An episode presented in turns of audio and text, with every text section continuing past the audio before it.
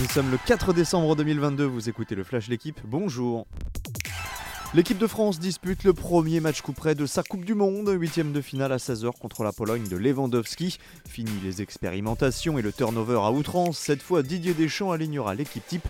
Le même 11 que face au Danemark est annoncé, avec Lioris, Koundé, Varane, Upamecano, Hernandez, Rabiot, Chouameni, Griezmann, Dembélé, Bappé et Giroud.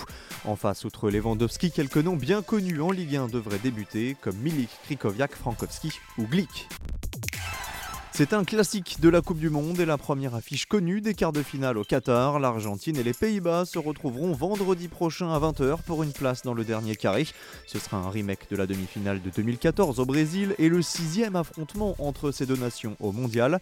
Hier, les Néerlandais ont éliminé les États-Unis 3-1 alors que l'Argentine a sorti l'Australie 2 buts à 1. Bien sûr, Messi a marqué pour le millième match de sa carrière. Fait étonnant, il s'agit de son premier but dans un match à élimination directe en Coupe du Monde. Le Stade français réalise le gros coup de la 12e journée de top 14. Les Franciliens ont dominé La Rochelle hier soir 27 à 14. Cette victoire bonifiée leur permet de passer de la 7e à la 2e place du championnat, à 8 points du leader toulousain, vainqueur de Perpignan.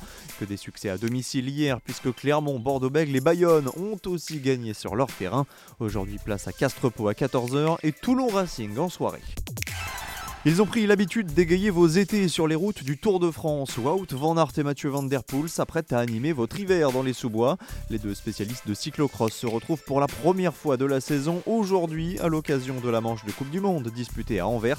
Ils affronteront notamment le champion du monde britannique Tom Pitcock, vainqueur hier à Baume en profitant d'une chute de Van Der Poel. Départ de la course à 14h. Merci d'avoir écouté le Flash l'équipe. Bonne journée